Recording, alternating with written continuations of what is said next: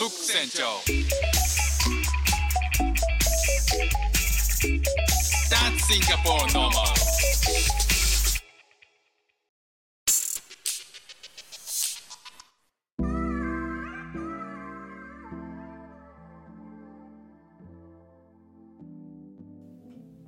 どうもフック船長です。シンガポールで3歳と4歳の息子の子育てをしている主婦です。イラストに挑戦したり歌を歌ったり英語学習のことだったり海外生活で面白いと感じた日本との文化や価値観の違いそこから改めて感じた日本のすごいところなんかをお話ししております。最近あの英会話のレッスンをやっている中で時々あの車の話になってですね、えー僕は車好きなので盛り上がるんですけど、えー結構皆さんあの海外のねあのその人はアメリカ人とカナダ人と、え3人ぐらい話したんですけどみんななんか一番最初の車がトヨタって言ってましたね。やっぱり海外でもすごくトヨタの車ってのは人気なんだなっていう思ったのと、えーどんなのに乗ったかっていうとみんな大体一番最初はコンパクトなものに乗るんですね。まあまあ日本でもそうだと思うんですけど最初からねどでかい、えーなんか SUV のめちゃくちゃでかいやつとか乗る人ってのはあんまりいないと思うんです少ないと思うんですけど、まあ、僕も同じようにあの最初コンパクトなもの乗ってたんですけどね。あのトヨタの車はコンパクトが人気なのかな？えっとコンパクトに乗った後になんかねちょっと大きめの SUV に乗ったっていう人がいてその人はまあどっちもトヨタに乗ってたりとかえっともうひあもう一人はトヨタじゃなくてホンダだったかな、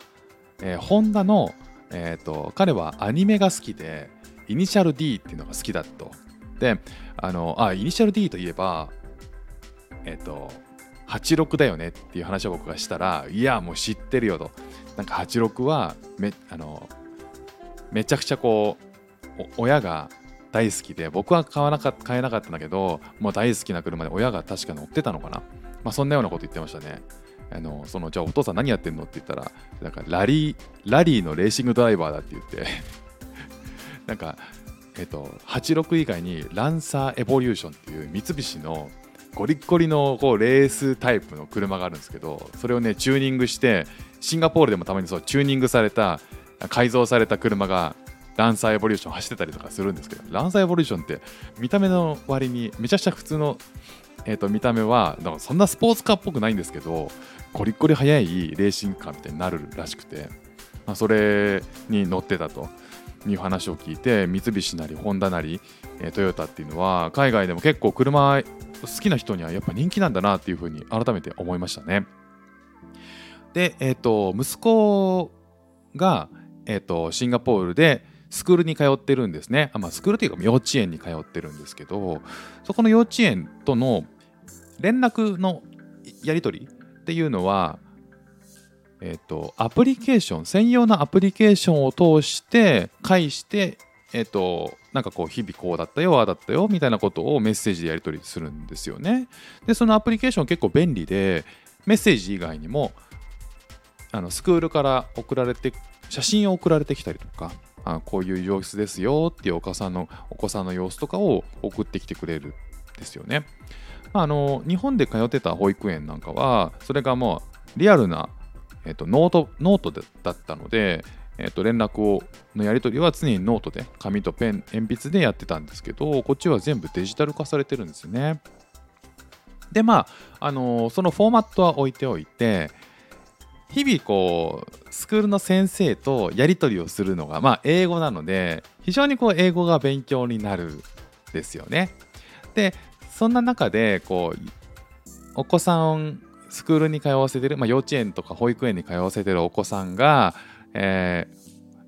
起こる状況っていうのが、まあ、シンガポールもほぼ同じだったりするので先生と親が会話する内容っていうのも大体まあ内容は日本と一緒なんですよね。でそれが、えー英語に変わって英語でやり取りをするっていうことで内容は非常に理解できるどんな言い回しになってるんだろうなっていうのを、えー結構勉強になるのでそういったところを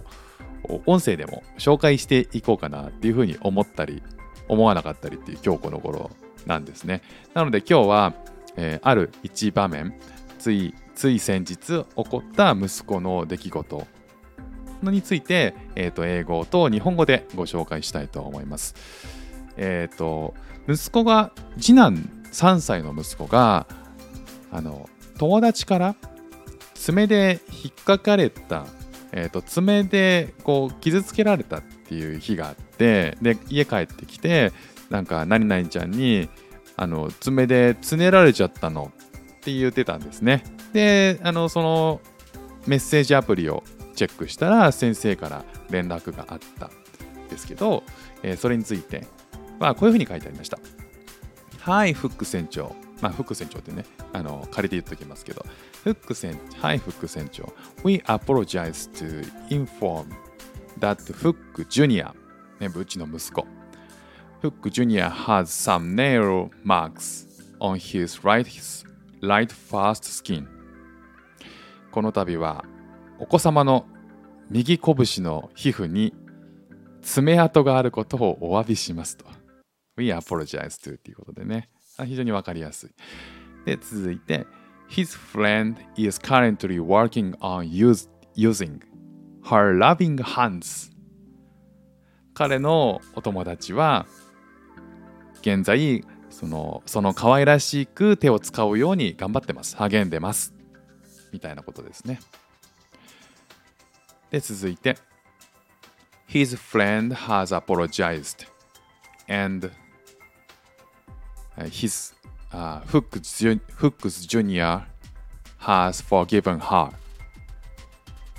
彼のお友達は謝りました。そしてフックジュニアは彼女を許してますよ。Sorry once again. 改めて申し訳ございません。ごめんなさいね。拙い英語でまあここで、えー、と2つなるほどなこういうふうに使うんだと思って勉強になったなと思ったのが working on ing ですね、まあ、実際書いてあったのは working on using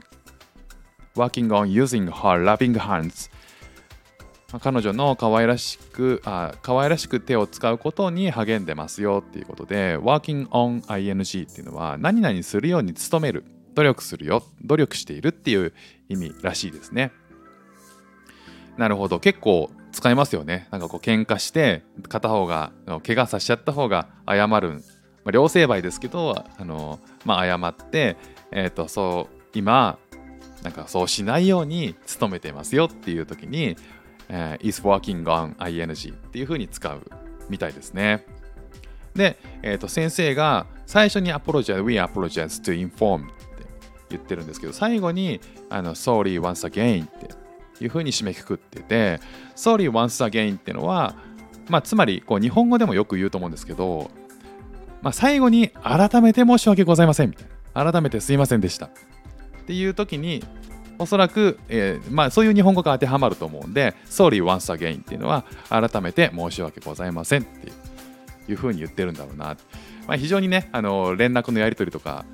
えーする時とかも、まあ、仕事とかでもね Sorry once again って改めて申し訳ございませんってあの非常によく言ってたので あのそういう時には英語だと Sorry once again っていうのかなっていうふうにあの気づきました。まあ、こんな感じで、あの日々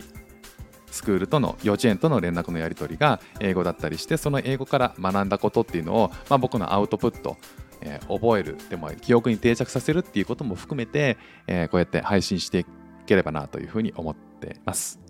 ということで今日も聞いていただきましてありがとうございました。フック船長でした。ではまた。